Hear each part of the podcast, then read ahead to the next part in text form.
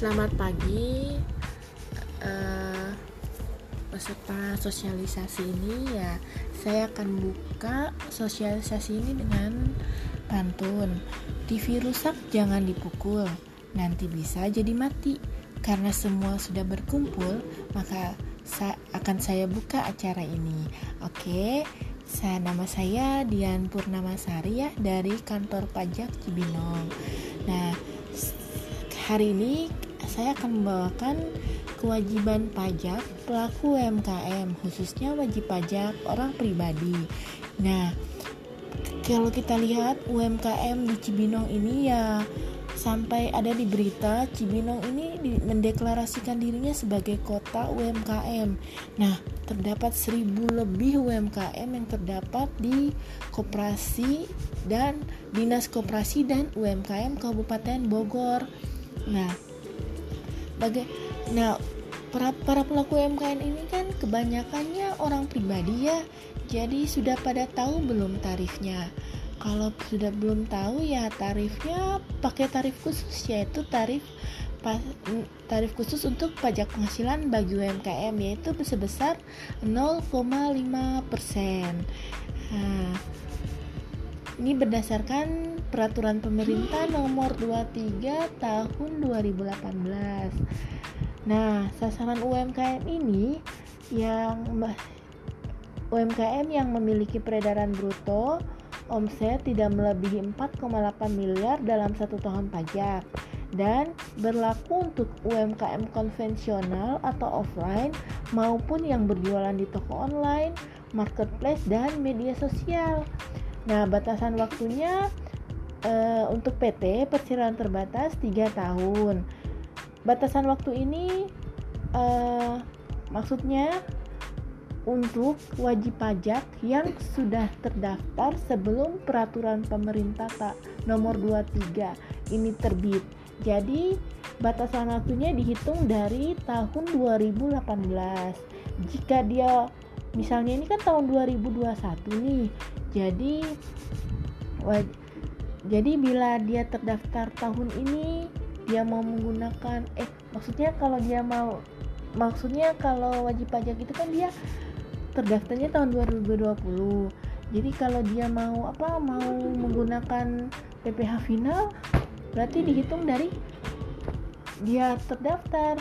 Nah lanjut lagi ya. Untuk perusahaan komanditer atau CV koperasi firma batasan waktunya 4 tahun dan orang pribadi 7 tahun.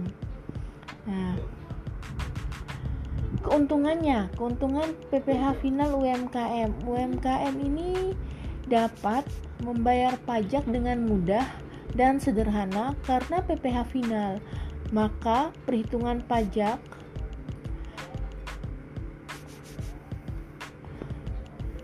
maka perhitungan pajak buat UMKM offline maupun online tinggal menjumlahkan peredaran bruto dalam sebulan, kemudian dikalikan tarif.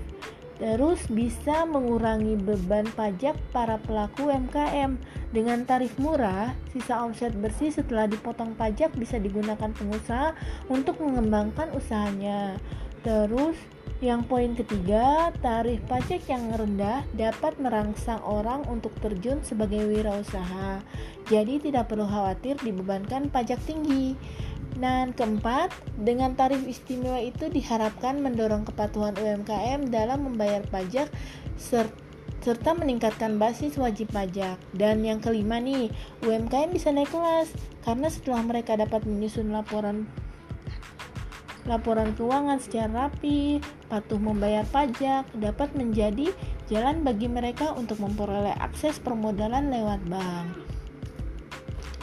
Bagaimana caranya menghitung menghitung BPH final UMKM-nya? Dengan tarif ini 0,5% dikali omset. Omset kotor ya perudahan usaha bruto. Sebelum dikurangi biaya-biaya lainnya. Nah, contoh kasus nih, Tuan Firdaus memiliki usaha kecil sebagai pedagang baju dengan omset sebulan 15 juta. Dia memenuhi syarat untuk menggunakan PP 23 tahun 2018. Jadi, perhitungan pajaknya adalah omset untuk omset Juli 2018 disetorkan Agustus sama dengan 0,5% dikali 15 juta rupiah sama dengan 75 ribu rupiah.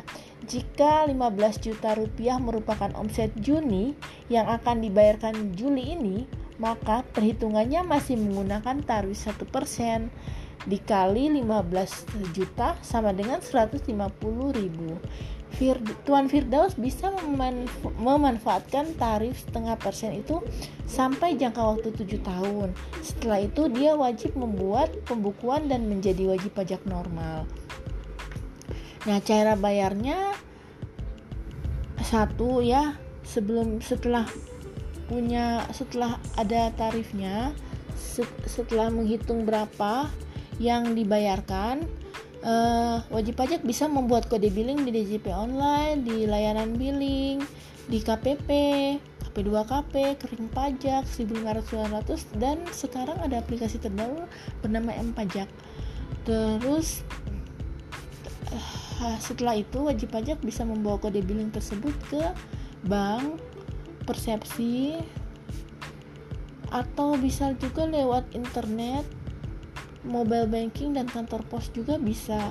Nah, kalau yang dipotong atau dipungut oleh pemungut atau pemungut pajak itu wajib pajak itu harus mengajukan surat keterangan surat keterangan terlebih dahulu ke wajib ke KPP terdaftar Nah, setiap rupiah yang disetorkan wajib pajak ke kas negara akan digunakan untuk kegiatan produktif seperti pembangunan infrastruktur, anggaran pendidikan, kesehatan, dan lainnya.